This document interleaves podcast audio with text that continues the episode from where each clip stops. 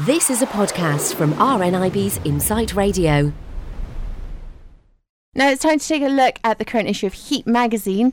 And, uh, well, first story, we're saying bye now to Ben Haenow. Oh, no, it's so short lived. Um, ben Haenow has been dumped by Simon Cowell 410 days after winning the X Factor. Another X Factor winner has just lost their record contract with Simon Cowell's company Syco.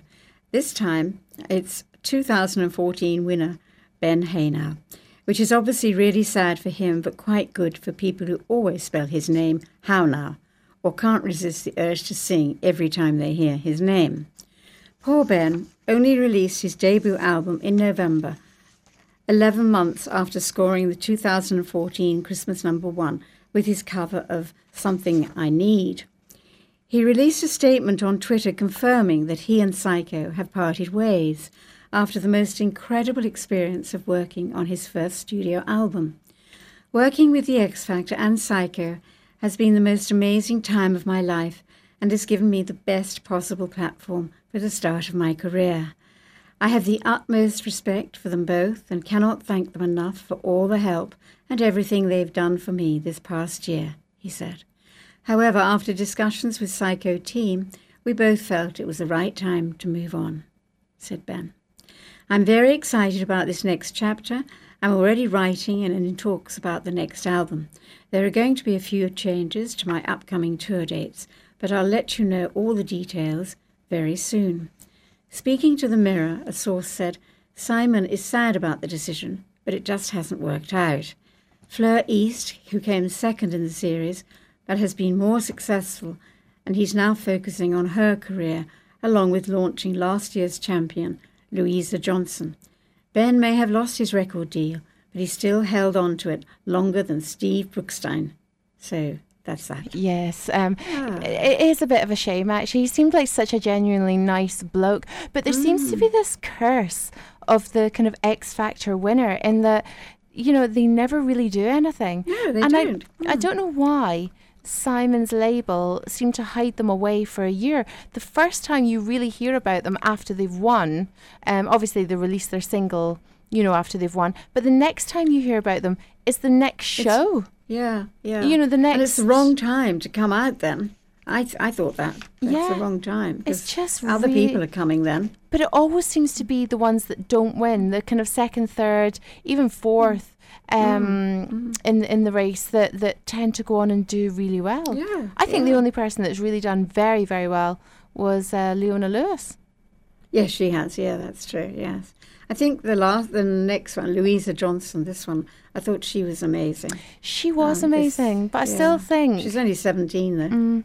I still think Mm. it's it's you know we should have heard some more f- from her by now. I know they go away and they write an album and da da da da, but I just think that you know they should keep the momentum going. Mm. Do you know that I couldn't e- even if you hadn't read that out, I wouldn't have even remembered the girl's name. No, that's true. I wouldn't have done I wouldn't have remembered Yet I name. watched it. Yeah, Mm. and I would have Mm. known it all the way through X Factor.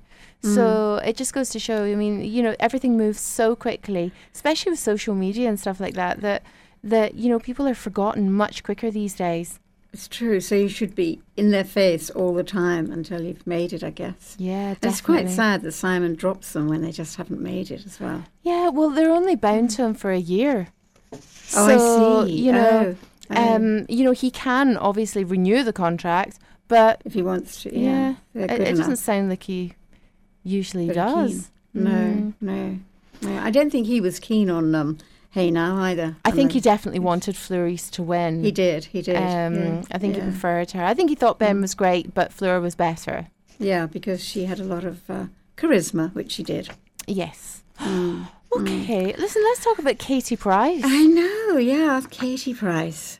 Don't know what she does these days, actually.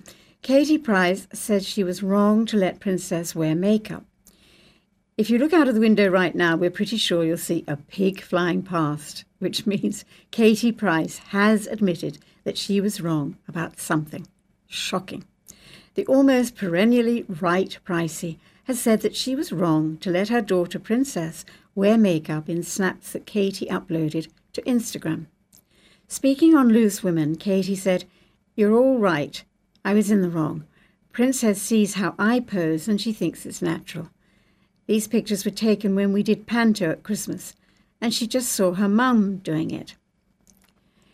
It's best we give ourselves. Ooh, reading the wrong piece. I'm sorry, everyone. I'm sorry. Don't worry about She saw her mum doing it. Here we go. I wouldn't let her go to the shops like that. To me, that's innocent because she's copying her mum.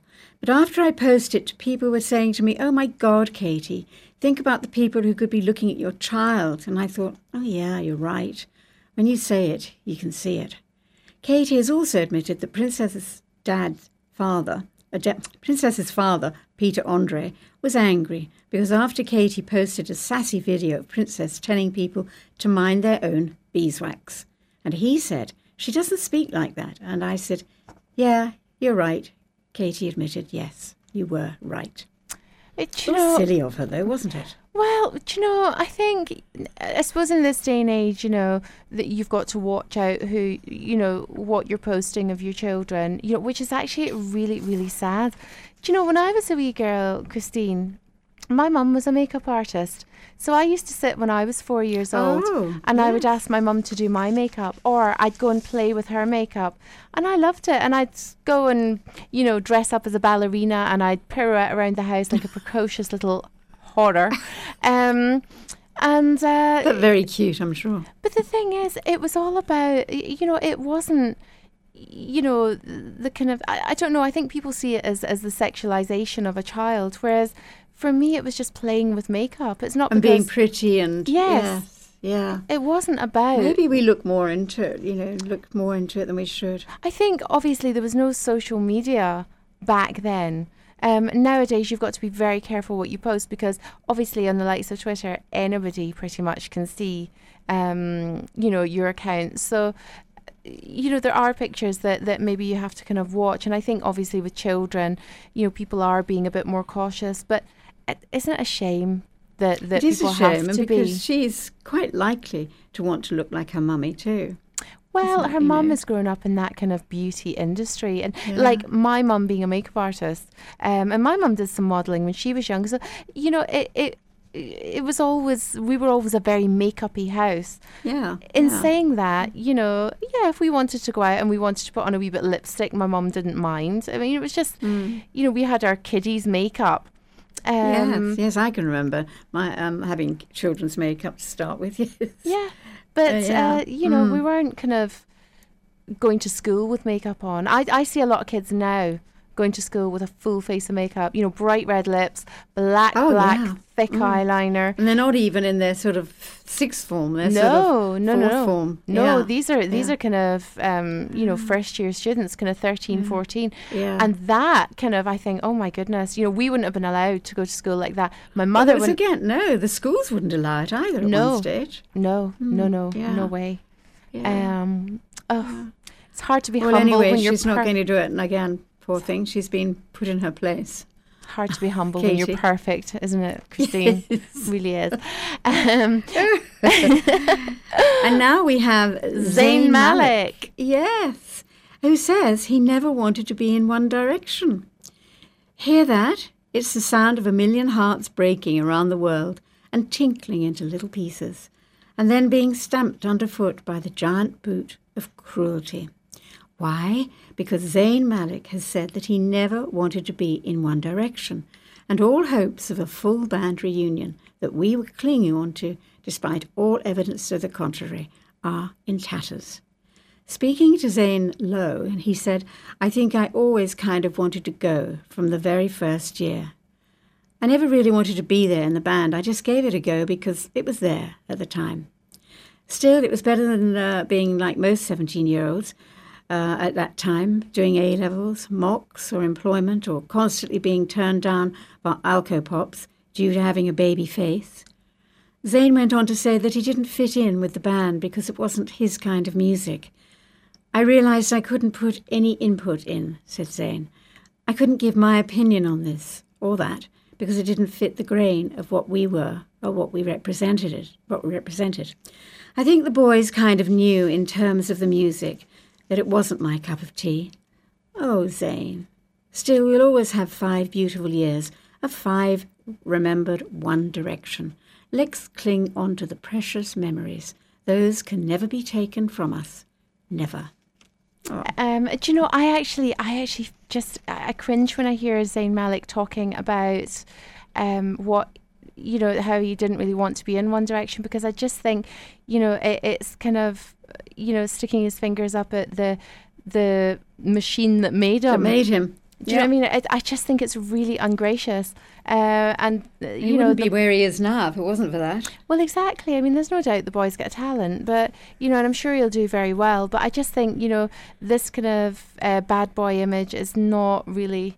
Oh, maybe it's appealing to the girls. I don't know, but I just think it's it's really not very nice or not very fair to One Direction because you know And they've been actually really good. They haven't said anything about him leaving, have they, really? no, they They haven't not. commented too much. No. Anyway, listen, thank you, Christine, for taking us through the current issue of Heat magazine. If you want to go out and get it, it is out now, or you can take a look online. It's fully accessible. It's heatworld.com. Thanks for listening to this podcast from RNIB's Insight Radio. For more podcasts, check out insightradio.co.uk.